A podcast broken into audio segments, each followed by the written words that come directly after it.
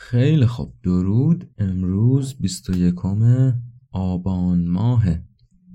1400 سال به گفته خورشید از مهاجرت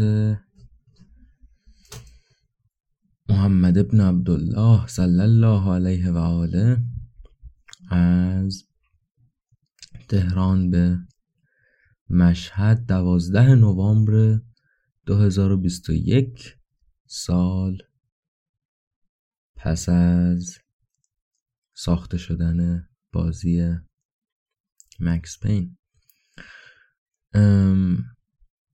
امیدوارم که این اپیزود رو من بتونم ضبط کنم چون که گوشیم تا خرخره پر حافظش امیدوارم که حجم کم نیاره در میونه ضبط کردن.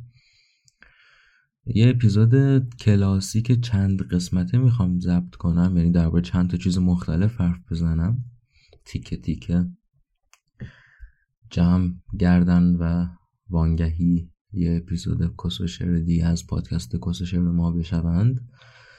در ابتدا می‌خوام یه شعر خیلی معروف و خیلی دردناکی از نیما بخونم چون که حدود یک ماه پیش که عمیقا در درد بودم بسیار در این شعر غرق شده بودم.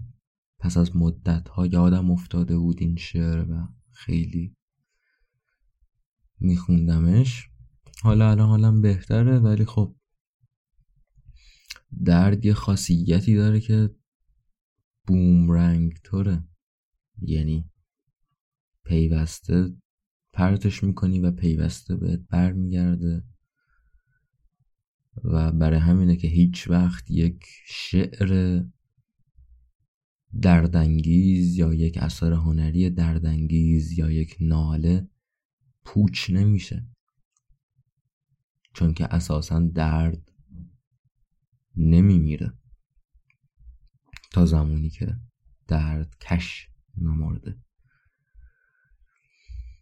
شعر نیما رو بخونیم. آی آدم ها که بر ساحل نشسته شاد و خندانی یک نفر در آب دارد می سپارد جان. یک نفر دارد که دست و پای دائم می‌زند روی این دریای تند و تیره و سنگین که میدانی. آن زمان که مست هستید از خیال دست یابیدن به دشمن آن زمان که پیش خود بیهوده پندارید که گرفتستید دست ناتوانی را تا توانایی بهتر را پدید آن زمان که تنگ میبندید بر کمرهاتان کمربند در چه هنگامی بگویم من یک نفر در آب دارد می‌کند بیهوده جان قربان. آی آدم ها که بر ساحل بساط دلگشا دارید نان به سفره جامتان بر تن. یک نفر در آب دارد می‌خواند شما را.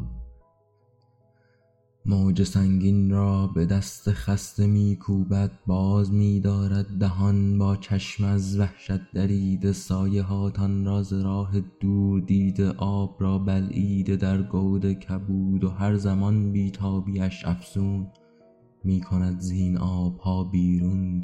گاه سر گه پا آی آدم ها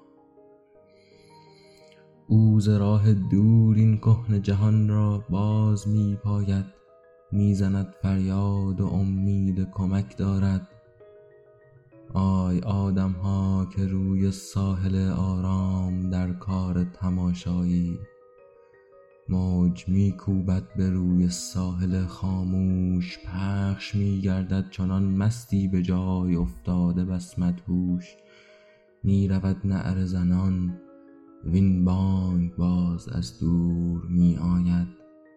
آی آدم ها آی آدم ها آی آدم ها آی آدم ها آی آدم ها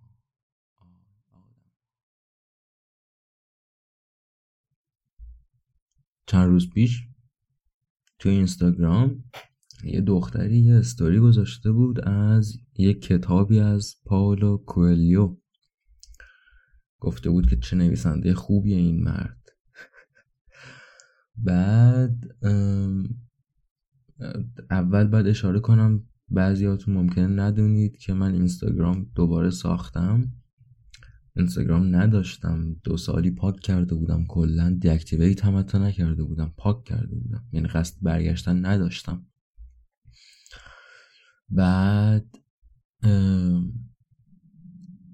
آموزشگاهی که توش درس میدم بهم گفتش که اگه می‌خوای بیا تو اینستاگرام با ما همکاری کن. کار کوالیتی کنترل یعنی دیگرون انگلیسی می نویسن تو بیا مطمئن شو که کسوشر ننوشتن. درست چیزی که نوشتن از نظر انگلیسی قبل از اینکه بره روی اینستاگرام. ما هم گفتیم خیلی خوب. کار اول رو کوالیتی کنترل کردیم. بعد دیگه منحل شد پروژه یه سر هزار تومنم به ما دادن ولی دیگه اینستاگرام رو پاک نکردم. و دوباره حالا اینستاگرام دار شدم. که کیرم توی اینستاگرام عوض می‌خوام که از یه واژه فرانسوی استفاده کردم. ولی واقعا به خصوص این feed explore اینستاگرام به قول دوستان زوال بشریته و فقط ساعتهای عمر محدود محتوم به مختوم به عدمی محض مطلق رو پیوسته از پشت هم میسوزونه. ولی خب فعلا روش هستم چون که می‌خوام یکم کس بزنم به قول دوستان فرهیختمون در انجمن علمی. امروز از دنده تنز ابزورد کسنمکانه با صورت و صدای بیتفاوت برخواستم آره دیدم دختره استوری گذاشته بود که یه کتابی از پاولو کوئلیو بود یه صفحش رو عکس گرفته بود یه بندش رو و گفته بود شگفتا از این نویسنده نابغه پاولو کوئلیو و اصلا نخوندم کتاب رو صفحه رو استوریا رو بستمش. بعد به خودم نهیب زدم که پسر تو به کجا رسیده کارت؟ انقدر آدم ظاهربینی شدی که تو ذهنت جا افتاده. خیلی خب پاولو کوئلیو کسشر است. پاولو کوئلیو زرد است. پاولو کوئلیو سطحی است و پاولو کوئلیو نوجوان پسنده. خب واقعا چی خوندی از پاولو کوئلیو مگه که این اعتقادها رو داری؟ دقیقا مثل همون اعتقادی که خیلی هامون درباره چه می‌دونم خیلی خواننده ها ممکنه داشته باشیم. مثلا ملت متنفرن از بیلی آیلیش. خب تو واقعا چند تا از کاراشو نشستی گوش بدی؟ خلاصه دوباره استوریه رو باز کردم و خوندم و دیدم آقا چه چیز کس زرد سطحی نوجوان پسندی بود. ولی خب متوجهی که کار اشتباهی نکردم که استوریه رو خوندم. چون حالا می‌تونم با یک اطمینان بیشتری ضد پاولو کوئلیو احساس منفی داشته باشم. درباره بیلی آیلیش و دیگران هم همین صدق می‌کنه. یعنی نذارید که پیش قضاوت راه چیز رو راه کشف و ستایش رو بر شما ببندد. چون که یه ها ممکن است که در یک سوراخی که همگان در اون از پس سالیان جز گه ندیدن شما یک درخشش زرینی ببینید. بله می‌خواستم با این نکته شروع کنم. یه چیز دیگه هم که چند وقت پیش رو اینستاگرام دیدم این بود که می‌دونید چون من خیلی خارجکی و انگلیسی بلدم می‌دونید که من تو آموزشگاه انگلیسی درس میدم. هر کسی نمی‌تونه تو آموزشگاه انگلیسی درس بده. آموزشگاه های زبان ایران فقط کسایی که بلدن و استخدام می‌کنن. از همین روی اینستاگرام رو اینستاگرام تلفظ می‌کنم. یه چیز دیگه که دیدم چند وقت پیش یه استوری بود درباره چند همسری. ما یک دوستی داریم که دختری است نوجوان و فاز فمینیستی و اینا داره و خیلی سنگین و حتی فکر می‌کنم که لزبیان باشه. البته مشخصه که لزبیانیسم و فمینیسم ربطی به هم دیگه ندارن.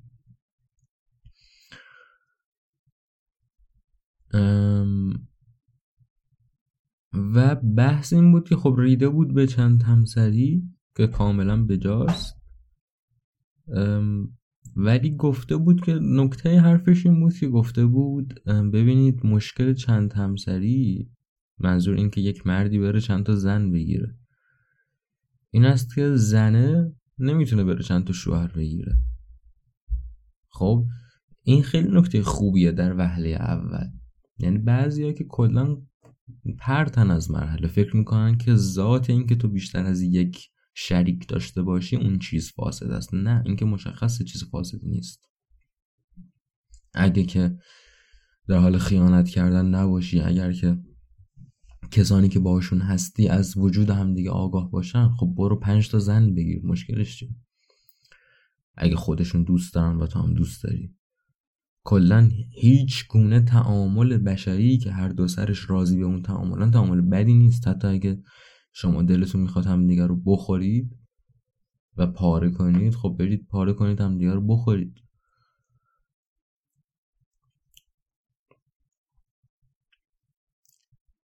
یه شوخی داشتش. داگستان هوپ میگفتش که خوبی جنگ اینه که از هر دو کشور آدمایی که دلشون می‌خواد آدم بکشن میرن همدیگه رو می‌کشن همشون کشته میشن.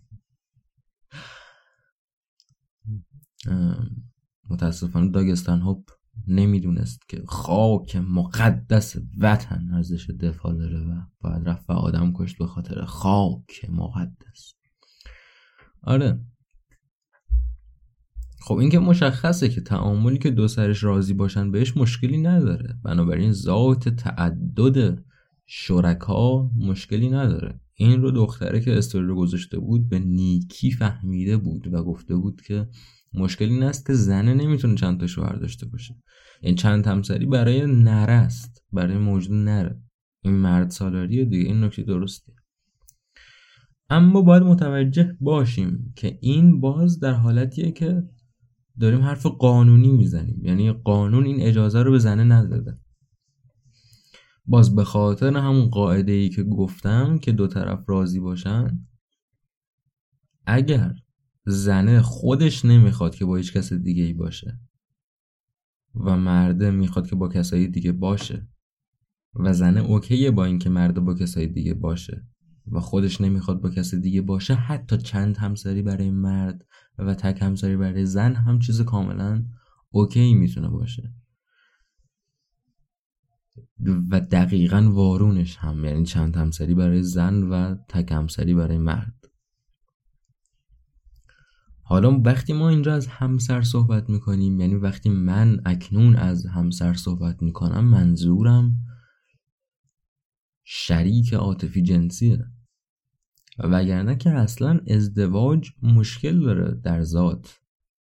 ازدواج چیز کثیف و اشتباهی است. چون که هیچ علتی نداره که شما بیای ازدواج کنی. من خیلی زیاد دارم اخیرا به داگستان هوپ کمدین ارجاع میدم. باز یه حرف دیگه که می‌زد همین بود. میگفتش که می‌دونید چرا ازدواج مشکل داره؟ چون اگه وجود نداشت نمی‌رفتی اختراش کنی. یعنی به ذهنت نمی‌رسید که او جای همچین کانسپتی خالی در زندگی ما. آقا من یه نفر رو دوست دارم میرم باش زندگی می‌کنم اصلا تا ابد توی خونه. ازدواج چیه دیگه؟ ازدواج آوردن حکومت به این ماجراست. حالا بریم اسممون یه جا امضا کنیم یه وامی هم بهمون بدن. اسم من که نرم و بذارن روی اسم این که مهنسه و چه می‌دونم از این حرفا. وارد کردن قانون حکومتی به زندگی عاطفی و جنسی افراد وارد کردن مذهب به زندگی عاطفی و جنسی افراده.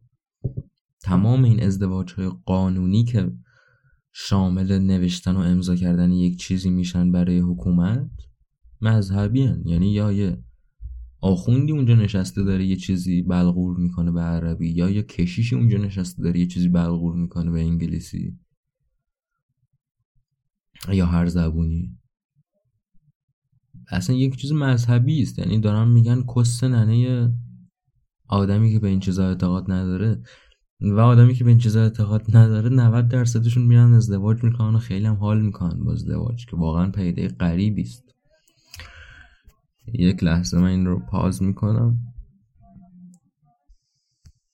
خب ببخشید یک گربه ای داشت اینجا جیغ می‌کشید.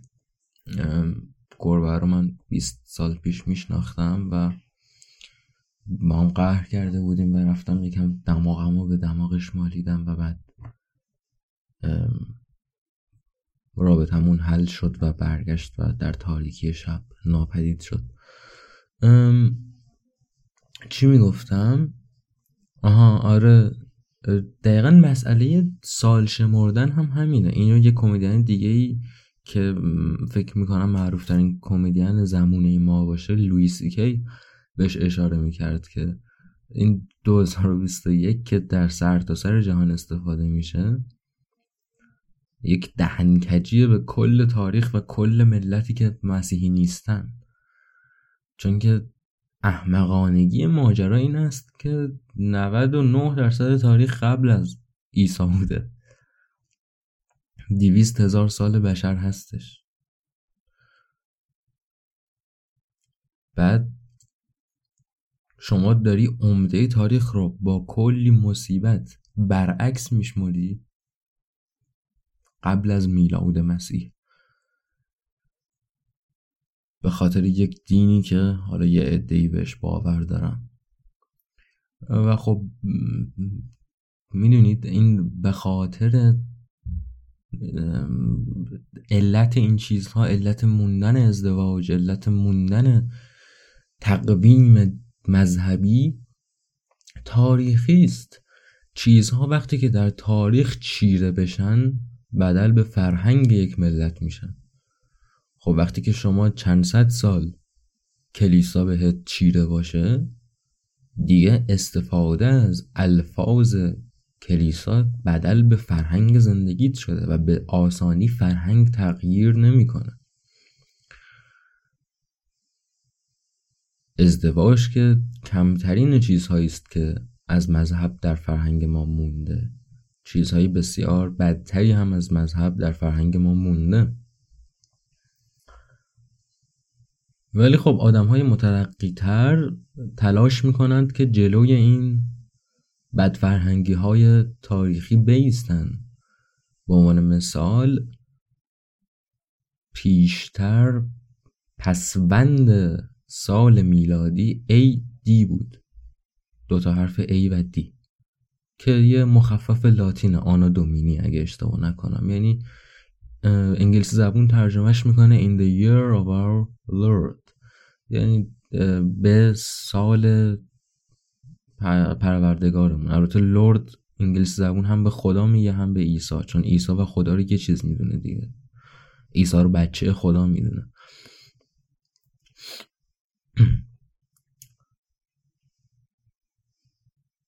که یعنی حتی پسوند تاریخیش هم میگفتش که ارباب ما عیسی. بعد مثلا فرض بفرمایید که یه نویسنده ای اگر که می‌خواسته کتابی بنویسه در انتقاد از خدا پرستی باید میگفتش که همونطور که کریستوفر هیچنز در سال 2010 پروردگار ما عیسی گفته است عیسی فلان بوده. متوجه الان کاری که افراد مترقی تر کرده اند سال هاست در کشورهای انگلیسی زبون این است که به جای AD یه پسوند دیگری گذاشتن BCE و الان شما اگر آدم آکادمیک آدم درست درمون و آدم حسابی باشی از همین BCE ببخشید. فکر می‌کنم ACE از همین پسوند استفاده می‌کنی. اون CE یعنی Common Era Common Era یعنی دوره رایج. دوره زمانی رایج. خب یعنی ما این رو میپذیریم که دوره زمانی رایج که ازش صحبت میشه دوره پس از عیسی. ولی دیگه چیز مذهبی بهش نمیچسبونیم. سال خداوند ما. و اون بی قبلش که بیفوره یعنی قبل از میلاد مسیح میشه بی سی ای قاعدتا باید بعد از میلاد مسیح بشه ای سی ای ولی مطمئن نیستم. احتمالا ای سی ای آره. بنابراین هیچ وقت دیر نیست برای اینکه جلوی یک فرهنگی ایستاد. جلوی یک فرهنگ که بیستی تازه چند صد سال بعد از ایستادنت و چند صد سال با ایستادن پیوسته تو و بچه های تو و بچه های اون هاست که فرهنگ تغییر می‌کنه و این اون اتفاق قشنگ است. اینم از این.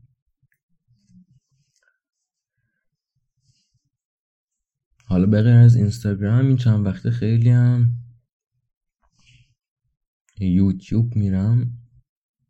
یوتیوب بازی برای من خیلی چیز دوره ای هستش. یعنی از از سالها پیش دوره هایی بوده که خیلی یوتیوب بازی می‌کردم ویدیو می‌دیدم و دوره دوره هایی بوده که کاملا دور افتاده بودم ازش.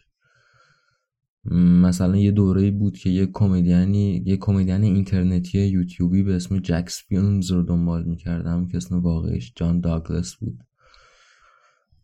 یه دوره بودش که خیلی انحصاری ویدیوهای کنسرت و live و موزیک ویدیو می‌دیدم از همه سبکا حالا در حال حاضر کاری که دارم می‌کنم اینه که خیلی دارم چیز می‌بینم. یه یوتیوبری داریم به نوم Report of the Week گزارش هفتگی. اسم اصلیش رو یادم نمیاد چون خودش هیچ وقت اسم اصلیش استفاده نمی‌کنه.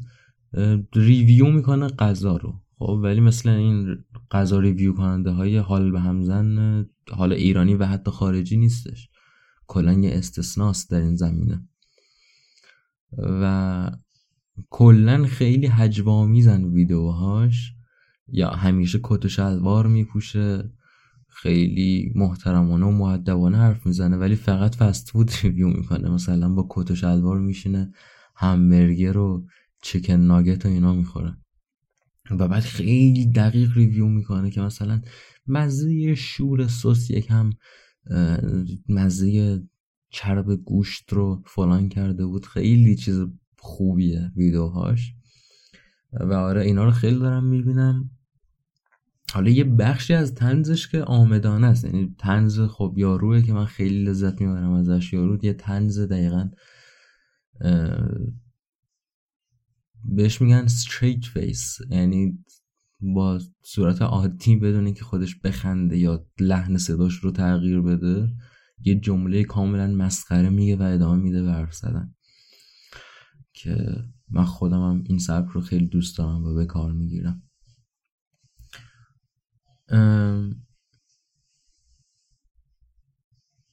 این بخش تنزش که آمدانه است به جای خود ولی من فقط به خاطر این تنزه نمیبینمش. یعنی خود غذا خوردن و غذا ریویو کردنش رو هم دوست دارم. چون یه نکته تن... آمیز جالبی در بهش هست.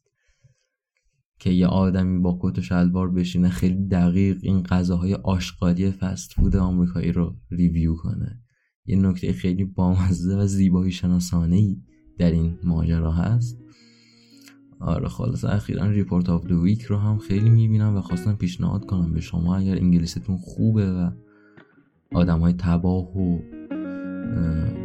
اهل کسشر دیدنی هستید Report of the Week رو دریابید. آدم جالبیه.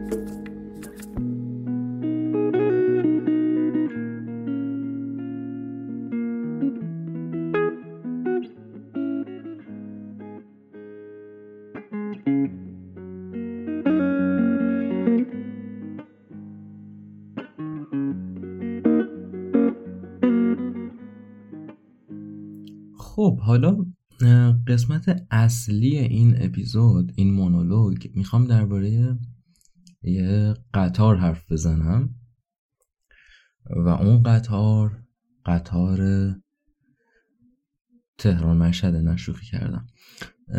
یه مثالی ما داریم یه مسئله ای داریم. یه داستان مثالگونه مسئله وار داریم. دارم هزیون میگم.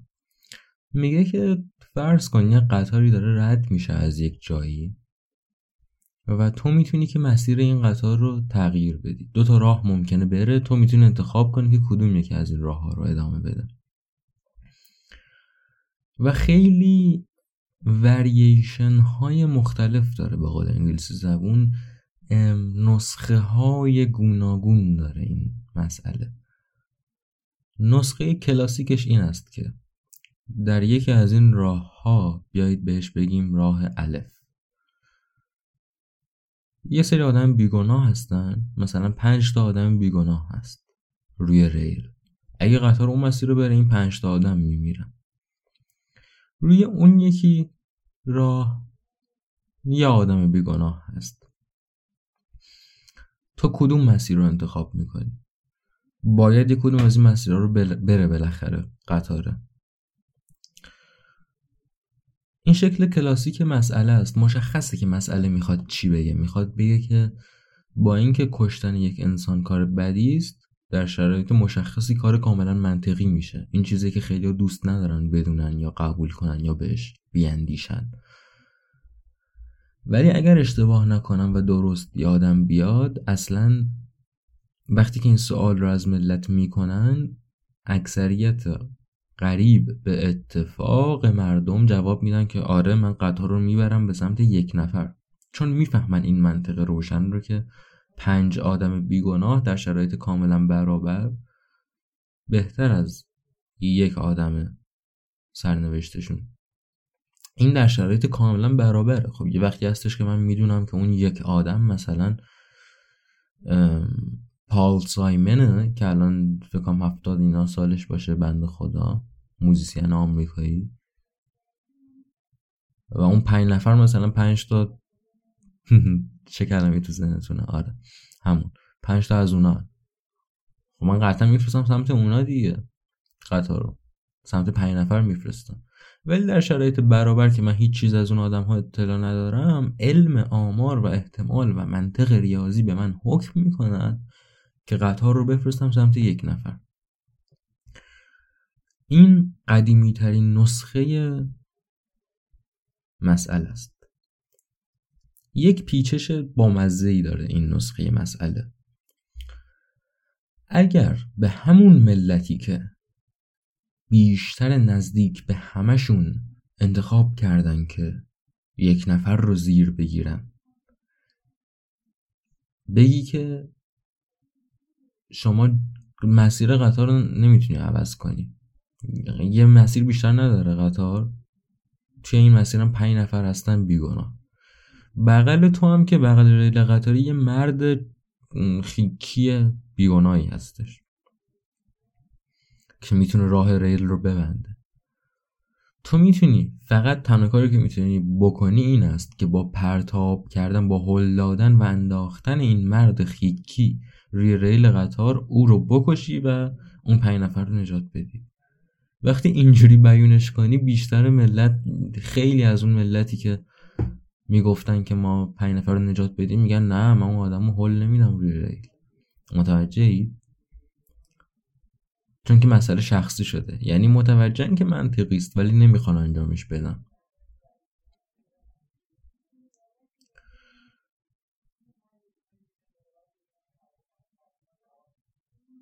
حالا بگذاریم که اتفاقا اینجا حتی شرایط هم برابر نیست مثل مثال قبلی دیگه. چون گفته مرد چاق ما می‌دونیم که این آدم چاقه. خب یعنی آدم زیاد خوبی نمی‌تونه باشه آدمی که چاقه. ولی خب به حال نمیندازنش رو ریل. حالا یه پرانتز بزنم بگم چرا آدم خیلی خوبی نمی‌تونه باشه آدمی که چاقه. البته این که حالا تمثیلوار گفتم.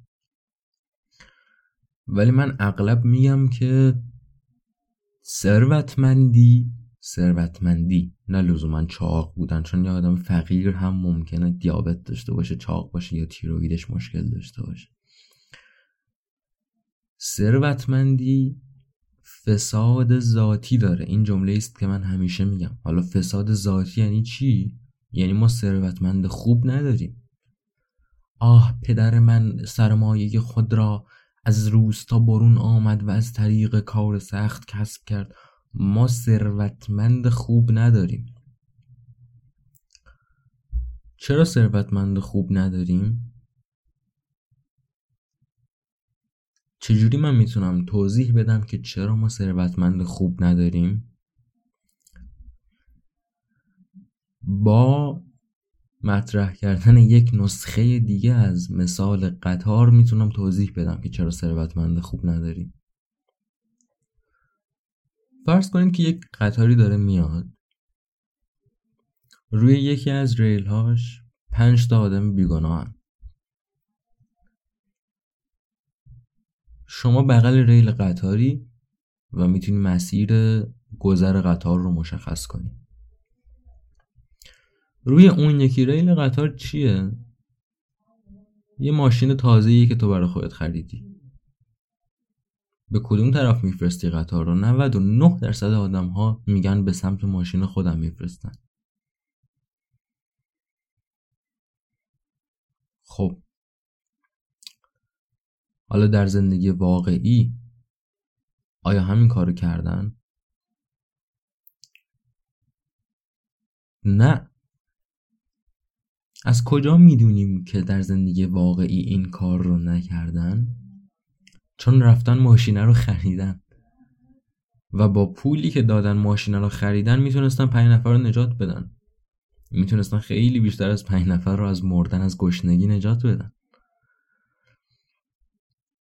و این زیباترین و مترقی ترین و پیشرفته ترین و مغزگاترین نسخه این مسئله است.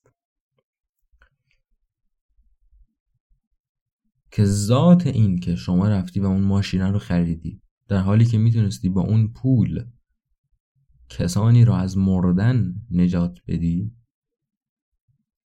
مشخص برای هر آدم منطقی که دقیقا مثل اون قطار است دیگه. تو دوتا انتخاب داشته ای و این رو انتخاب کردی. چرا تناقض رخ داده اینجا؟ بین انتخاب ملت در مثال قطار و اونچه که در زندگی واقعیشون می‌کنن چرا این تناقض وجود داره؟ در ورییشن مرد چاق ما می‌دونیم چرا تناقض وجود داره. چون که مسئله رو انسانی کردیم حالا باید خودشون حل می‌دادن یه نفر رو و نمی‌خواستن این کار رو بکنن. این باعث شد که منطقشون دچار خلل بشه و این کار رو نکنن و در واقع انتخاب اشتباه رو بکنن و پنج نفر رو به کشتن برن. اما این بار در مثال ماشین چرا تناقض رخ میده؟ من فکر می‌کنم علت اصلیش این است که شما خارج از اون مسئله یعنی در زندگی واقعی و عادیت که در حال فکر کردن به اون مثال قطار نیستی قطاره رو نمی‌بینی. یعنی اصلا حواست نیست متوجه این امر نیستی. که تو می‌تونی جون یک نفر رو نجات بدی. بله تو یه حقیری که یک گوشه خاورمیانه افتاده ای می‌تونی جون یک نفر رو نجات بدی با کار خیریه. حالا از این لفظ کار خیر و امر خیر و کیر خر خیر من نفرت دارم.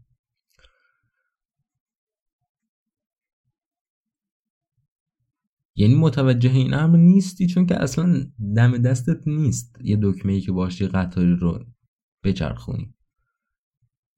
در زندگی واقعی سخت چرخوندن مسیر قطار. باید بری خب من الان می‌خوام برم کمک کنم. چیکار کنم؟ در ساده ترین حالت باید که بری ام ام بری یه خیریه خوبی پیدا کنی که مطمئن باشی خیریه سالمیه. بعد باز منطق حکم می‌کنه مطمئن بشی که خیریت بهترین خیریه هاست سودمندترین خیریه هاست.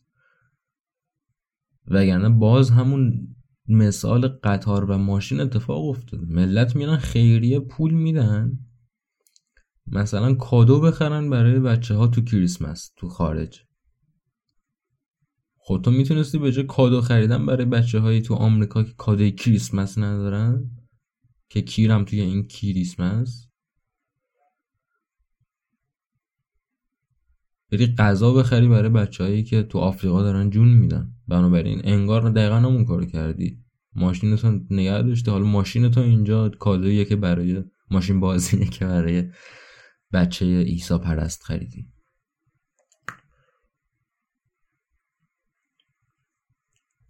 ملت میرن پول میدن خیریه مثلا شیر خشک برای بچه ها حالا شیر خشک من سواد علمیش رو ندارم که چقدر مفیده و فلان.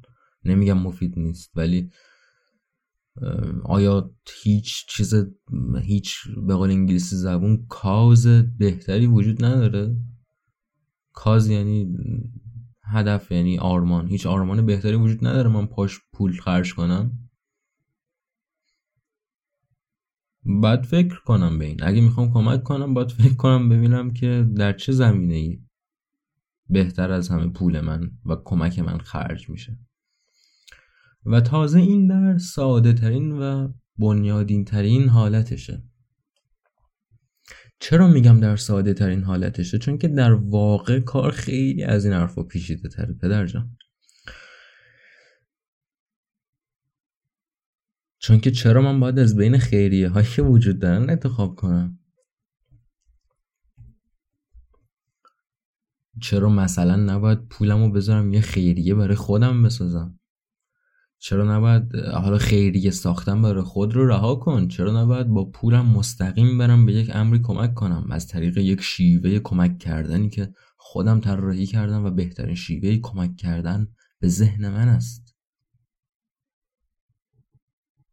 اگه غیر این کار رو انجام بدم انگار قطاره رو فرستانم سمت ماشین خودم.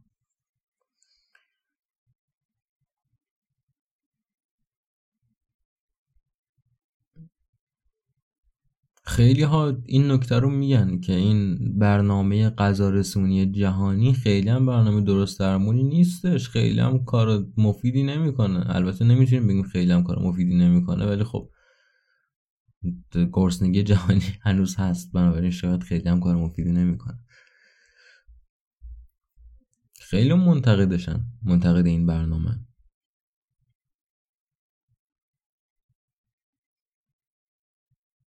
شما باید یه راهی پیدا کنی که گرسنگی رو حذف کنی از جهان.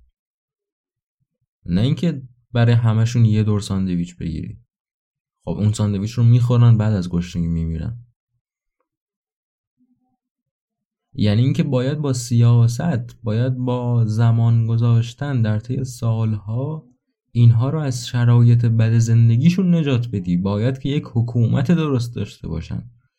نه اینکه تو بری به اونی که اونجا افتاده تو اون حکومت تو اون وضع یه ساندویچ بدی. یه قطر آب بدی. خب بده ولی. تو می‌خواهی که در بلند مدت مشکل گرسنگی رو حل کنی. مشکل گرسنگی در جهان رو. که یک کره آبی سر تا سر سبز و غذاده و بخشنده به تو داده و تو رفتی از هیچ درستش کردی این پدیده گرسنگی رو. گرسنگی وجود نداره که. در طبیعت زندگی هیچ موجود دیگری در تاریخ تمدن و تکامل به جز این انسانه گرسنگی وجود نداره.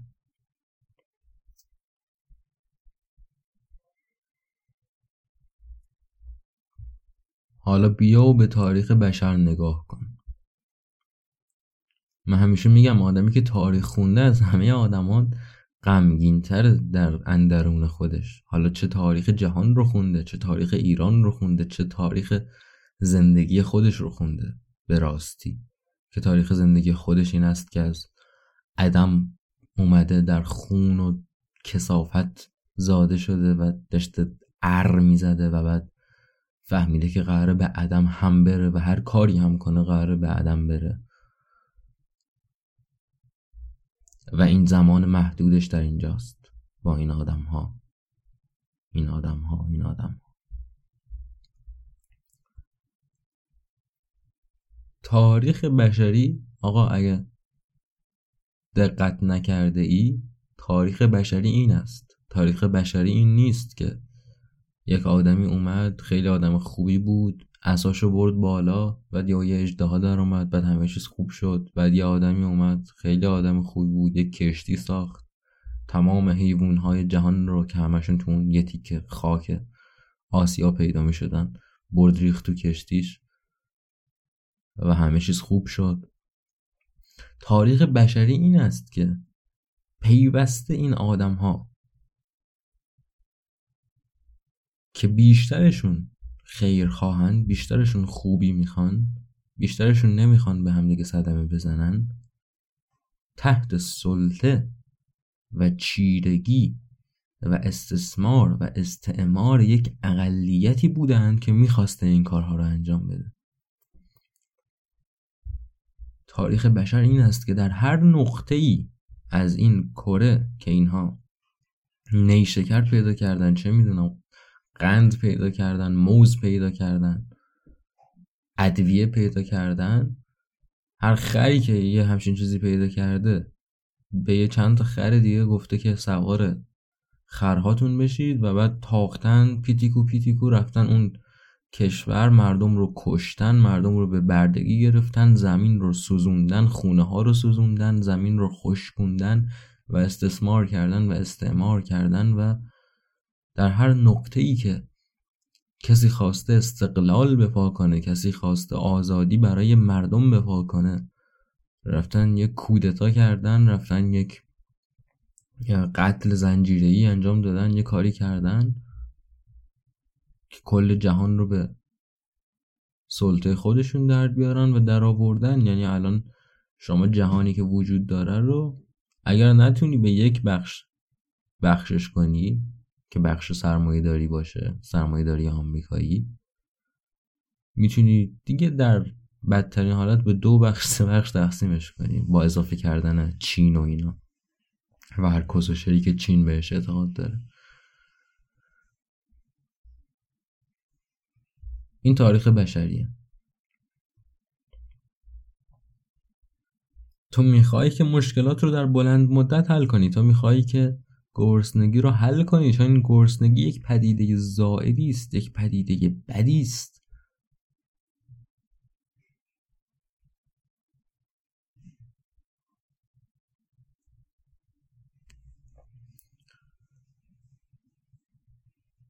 خب در این نقطه چه اتفاقی میفته الان من دارم چی میگم؟ من وقتی این حرفا رو می‌زنم دارم انتقاد می‌کنم. آیا از مثال قطار؟ دارم میگم مثال قطار مثال خوبی نیست. چون به نظر میاد که این مثال ارضا کننده نباشه. یعنی هر کاری کنی تو کارت در اومده به حال داری قطارا رو میفرستی سمت بچه ها به حال داری انتخاب بده رو می‌کنی. فکر کنم یکی دو بار به جای قطار داری میفرستی سمت بچه ها گفتم سمت ماشین. به اشتباه. ولی متوجه هستید که مثال چی بود دیگه. من حال جقیم شما که به اشتباه نمیافتید.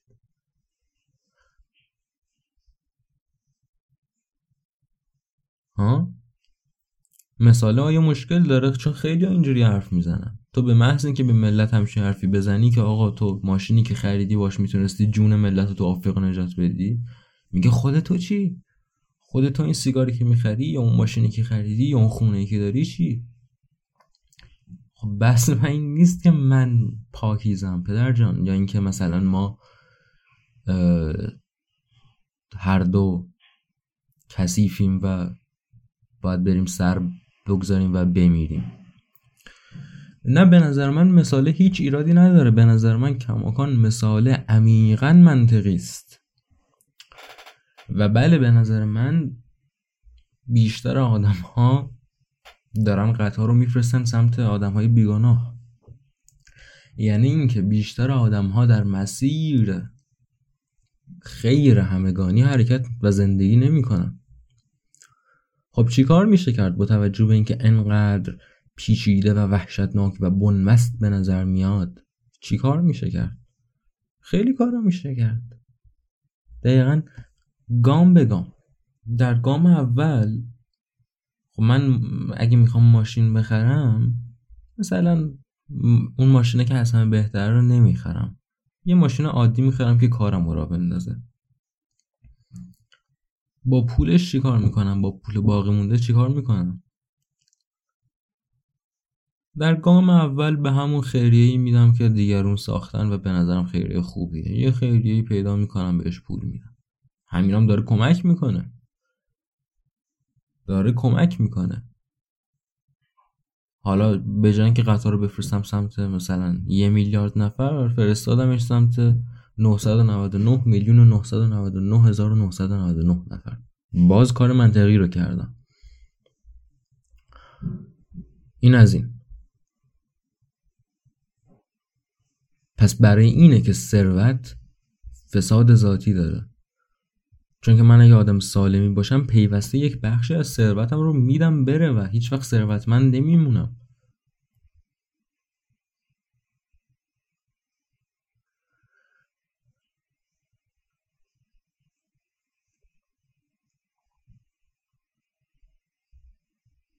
و من میگم به هیچ وجه نمیگم که حتی حتی به فکر تفریح خودت نباش. ماشین چیه؟ برو هر چی می‌خوای بخر برو گیتار بخر برو خودت برو چه می‌دونم چی می‌خواید برو دوربین بخر برای خودت برو کتاب بخر برای خودت هر که هست. چون به هر حال همون منطقی که به من میگه برو اون آدم ها رو نجات بده به من میگه که خب ببخشید من یه پازت خیلی طولانی اینجا کردم به دلایلی که پیرامون ایجاب می‌کرد. فکر می‌کنم داشتم در این حرف می‌زدم که با همه این حرفا مثال مثال منطقیه و باید تلاش کرد و خورد خورد وضع رو بهتر کرد. در وهله اول یکم کمتر خرج می‌کنی یکم بیشتر کمک می‌کنی یکم بیشتر کمک می‌کنی. بعد خب همش باید این فاکتور منطق رو وارد کمک هایی که می‌کنی بکنی. یعنی مثلا اگه من خودم فقیر کنم خب اشتباه کردم. چرا؟ چون اگه ببین مثلا داستان میگن داستان قهرمانانه میگن میگن که فالون کس رفتش تمام سرمایش و کارخونش و همه چیزش رو داد به فقرا بعد به عنوان یک فقیر تا آخر عمر زندگی کرد. خب این آدم آدم خریز آدم کمک کنی نبوده. زیاد. چون که اگر من یک آدم کمک کنم اگر در من غریزه و میل به کمک کردن هست خب من یه آدمی هم که می‌خواد پول بده به دیگران بنابراین باید خودم رو تا یه حدی ثروتمند نگه دارم که هی بیشتر و بیشتر بدم. اگه خودم بدبخت کنم دیگه من تموم شدم. یعنی دیگه من کمک ازم ناشی نمیشه. بنابراین باید یه به قول انگلیسی زبون سورس آف اینکامی برای من باقی بمونه. یک منبع پولسازی برای من باقی بمونه که من بتونم پیوسته کمک کنم. پیوسته پول در بیارم پیوسته پول بدم. و خیلی موارد دیگه. یعنی کمک اگر منطقی نباشه به درد نمی‌خوره. من واسه همینه که میگم مهر زیر مجموعه خرده چند روز پیش به ملیکا می‌گفتم که فکرم دیشب یا پریشب بود. به ملیکا می‌گفتم که خرد تنها ناجی منه و میگفتش یعنی جواب داد که مهر چی؟ و این از شناخت زیادش میاد که یعنی تصور می‌کرد که بگم مهر و گفتم مهر زیر مجموعه خرده. نمی‌دونم این دوستی خاله خرسه رو داستانش رو می‌دونید یا قبلا گفتم همینجا یا نه ولی این ضرب المثل دوستی خاله خرسه داستانش این است که دست کم داستانی که تو اون کتاب معروف قصه ما مثل شد براش اومده این است که یه شکارچی داره تو جنگل میره می‌بینه یه خرسی تو تله افتاده خرس رو نجات میده خرس می‌خواد با این شکارچی دوست شه رهاش نمی‌کنه. شکارچی میگه تو رو چه دوستی با من؟ ولی خرس ادامه میده هی دنبال می‌کنه شکارچی و شکارچی هم قبول می‌کنه دوستی خال خرس رو و بعد شکارچی خوابیده زیر, زیر یک درختی در سایه درختی و مگس مزاحمی چیزی میاد و مینشینه روی صورت شکارچی و خرسه یه تخت سنگ بزرگ برمیداره که مگس مزاحم رو بکشه و بذاره دوستش راحت بخوابه. و تخت سنگ رو میندازه رو کله یارو و دیگه یارو رو قشنگ راحت میخوابه. و خب این این خرس مهربونه. این خرس هیچ چیزی جز دوستی نشون نداده ولی خردمند نیست و آدمی که بخواد مهربونی کنه ولی خردمند نباشه هیچ تفاوتی با اون خرس خر نداره. و بنابراین ما باید پیوسته خرد وارد مهرمون کنیم. چون آدمی که مهربونه به راحتی می‌تونه بزرگترین صدمه ها رو به هر کسی بزنه. هیچ ربطی نداره مهر به مهربونی در واقع. یعنی اون این خوب نبود جملش در واقع غریزه مهر هیچ ربطی به عملی شدن مهر نداره. چرا دیگه؟ جملهش هم خوب بود. در واقع جمله همون معنا رو می‌داد. اگر نیک مینگریستیم ببینید مهر یک چیزی درون قلب من چون می‌دونید که قلب علاوه بر اینکه خون رو پمپاژ می‌کنه یک حجم زیادی از مهر هم که مولکول صورتی رنگ داره پمپاژ می‌کنه. به هر حال مهر چیزی درون من. من اگر می‌خوام مهربونی به خرج بدم اگر می‌خوام آدمی مهربان باشم باید خردمند باشم که بدانم مهر چیست چگونه مهربانی شکل می‌گیره. خب بنابراین خرد رو باید پیوسته وارد قضیه کنم. یک مثالی است دو سال پیش رو توییتر نوشته بودم که شما ممکنه یه روز بخوای بلند شی بری این گوشتخاری رو برای همیشه محو کنی از روی زمین. کار کثیف است این گوشتخاری به باور من. ولی خب ممکنه کم بود ویتامین داشته باشی جون نداشته باشی بلند شی. شاید اگه یکم گوشت بخوری. باعث جون داشته باشی بلند شی بری گوشتخواری رو محو کنی. بنابراین همون راه کمک کردنی که مرحله های اولش کارهای ساده ای هستن یکم کمک کن یکم از پولت رو بده به خیریه. در والاترین شکلش چی میشن؟ اینکه من پیوسته علاوه بر اینکه در حال کمکم در حال بالا بردن خرد خودم باشم. یعنی من باید که چاره بیندیشم. نه اینکه از میونه چاره های موجود یکی رو انتخاب کنم. الان چرا نام مثلا مارکس در تاریخ مونده؟ چون این آدم تلاش کرد چاره ای بیاندیشه برای مشکلی که می‌دید. چاره ای از هیچ. نیومد بگه که خب این شاهو ببینید این شاه بده ما این شاهو می‌بریم بیرون یه شاه دیگه میاریم جاش که بهتر باشه. نه اومد یه چاره جدی بیاندیشه اومد اندیشید به راستی. خب بنابراین من باید بنشینم و فکر کنم که چجوری می‌تونم در ابعاد بزرگتر این مشکل ها رو حل کنم. همونطور که گفتم. چون مشکل ها بزرگن و چون بخوام ببینم که چگونه می‌تونم در ابعاد بزرگتر مشکل ها رو حل کنم. میبایست که تاریخ بخونم. میبایست که جامعه شناسی بدونم روان شناسی بدونم سیاست بدونم حقوق بدونم منطق بدونم. مهمتر از هر چیز باید منطق بدونم. اگر آدم خردمند و منطقی نباشم که کلا کاری نمی‌تونم بکنم.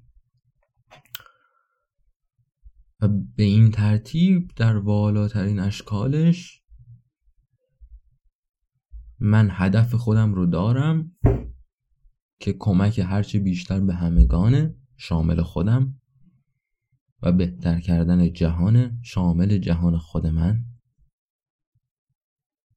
و بعد باید با توجه به این هدف و با توجه به خردی که در درون خودم ساختم از مطالعم از نگاهم به جهان از اندیشم باید با توجه به این وسیله رو بسازم. وسیله رسیدن به هدف رو. این بدنه این اندیشه وسیله به نفع هدف. از فردی برای ما بجا مونده به نام نیکولو ماکیاولی. ماکیاولی متاسفانه از اندیشمندان بزرگی است که اسمش بد در رفته. یعنی اینکه مثلا مارکی دو ساد اسمش بد در رفته. هر کس یک هم مطالعه می‌کنه درباره ساد اینجوریه که وای چه آدم می‌دونستی سادیسم از اسم ساد گرفتن؟ وای ظاهرا تو سکس خیلی آدم وحشی بوده و عمیقتر نمی‌شوند به ساد. که یکی از درخشان ترین آدم های تاریخ بود و بعدها دربارش سخن خواهیم گفت. ماکیاولی آثار مشهور زیادی داره. مشهورترین اثرش که شاهکارش تلقی میشه اثری است که ما به نام شهریار می‌شناسیم. انگلیسی زبون به نام The Prince در اصل به زبون ایتالیایی بوده. این شاهزاده یا شهریار کتاب سیاسی بعد توش همین مسئله رو مطرح می‌کنه ماکیاولی که آقا شما باید هر کاری که لازمه حتی اگه کسیفترین و وحشتناکترین کار حتی اگه بازی دادن ملت دروغ گفتن انجام بدی تا به هدفی که می‌خوای برسی. داره یک شهریار رو نصیحت می‌کنه. و خیلی ها فکر می‌کنن که این چیز بدیه و با چه کتاب شیطانی. در حالی که نه تنها حرفی که داره می‌زنه از نظر منطقی کاملا جواب میده چون که ما می‌دونیم که کشتن یک نفر آدم رندوم بهتر از کشتن پنج نفر.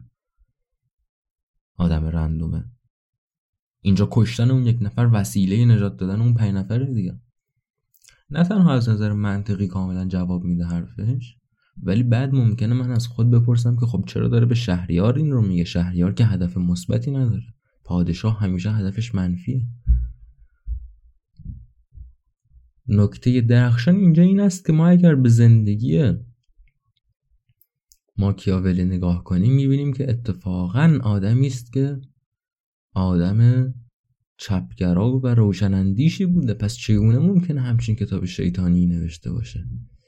و به همین خاطره که پرینس یکی از دیوانوارترین آثار ادبی تاریخه چون که در واقع چیز دیگری است. در واقع اون چیزی که به ظاهر نشون میده نیست. بسیار زیرکانه و دیوانوار نوشته شده و در واقع الان بسیاری شامل من باور دارن که پرینس کاری که داره می‌کنه این است که در پیکر نصیحت به شاه داره مردم رو نصیحت می‌کنه. داره تمام شیوه های شیطان رو به بهترین و دقیق ترین شکل ممکن توضیح میده و ابزار جنگیدن با این شیطان رو به دست میده. اگر فقط می‌خواست شهریار رو نصیحت کنه که خب کتابش نمی‌کرد دیگه.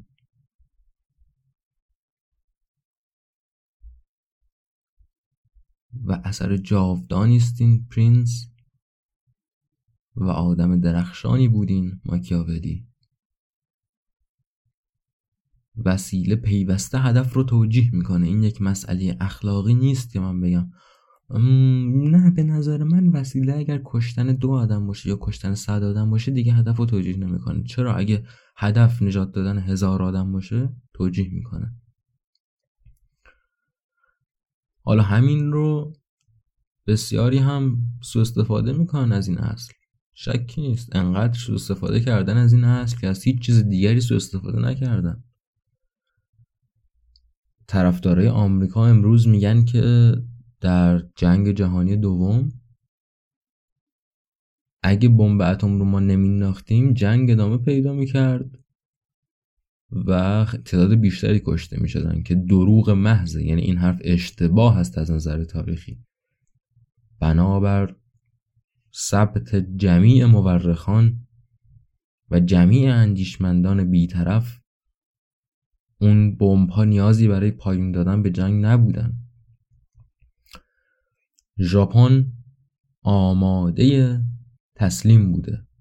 و این رو هم علنا اعلام کرده که ما آماده تسلیمیم.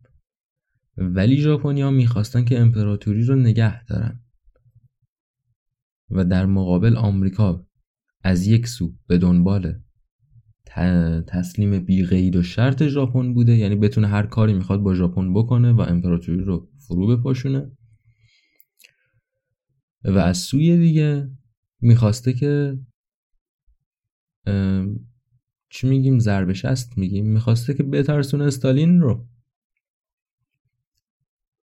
بنابراین این آدم آلوده هری ترومن رئیس جمهور وقت ابتدا بمب رو روی هیروشیما میندازه و دیگه احمق ترین آدم های زمان هم و فریفته ترین آدم های زمان هم می‌دونن که دیگه دست کم بمبی که بعد روی ناگاساکی انداخت زائد بود چون کار تموم شده بود. ولی بعد پا میشه یه بمب ناگاساکی میندازه که مشخص کارکردش فقط در هم کوبیدن ژاپن و ترسوندن شوروی است. و صدها هزار نفر رو در لحظه مذاب می‌کنه. این پدیده خوف انگیز که هست بمب اتم. و تا سالهای سال بسیاری رو بدبخت می‌کنه. بسیاری رو یعنی میلیون ها نفر رو. که با اختلال های ژنتیکی به دنیا میان که در فقر به دنیا میان در بدبختی به دنیا میان. همه چیز رو نابود می‌کنه خب اینجا هدف چی بوده؟ که وسیله بخواد توجیهش کنه. اینجا وسیله گه بوده هدفم گه بوده. اما در ذات اون چیزی که ماکیاولی گفته چیز درستی است. مهم دقیقا این است که من هم بتونم هدف خودم رو بشناسم که اون خیر است و ما معمولا از این جهت اوکییم یعنی هممون کم و بیش خیر خواهیم. خوب جهان رو می‌خوایم حتی اونهاییمون که سخت با هم مخالفیم. اما بخش دوم وسیله است. و وسیله رو من وقتی می‌تونم به بهترین شکل تعریف کنم که در خردمند ترین حالت خودم باشم وگرنه گاهی یک آدمی با یک هدف خوبی بلند میشه مثل اونهایی که در شوروی بلند شدن و وسیله نقص داره و برای همین هدف میسوزه. اما در شرایطی که من پیوسته بیاندیشم پیوسته مطالعه کنم همه چیز رو پیوسته نگاه کنم به این جامعه و این قطارها پیوسته تو سرم در حال چرخیدن باشن ممکنه یک روزی بالاخره سرانجام من به یک درجه ای برسم که یک اتفاق معجزه آسایی بیفته یک نوری به چهره من بتابه. و کسی چه می‌دونه شاید ببینم که حتی حتی می‌تونم قطار رو به سمت جدیدی ببرم که نه پنج نفر رو به کشتن بدم و نه یک نفر رو و دیگه هیچ وقت هیچ کس رو به کشتن نده.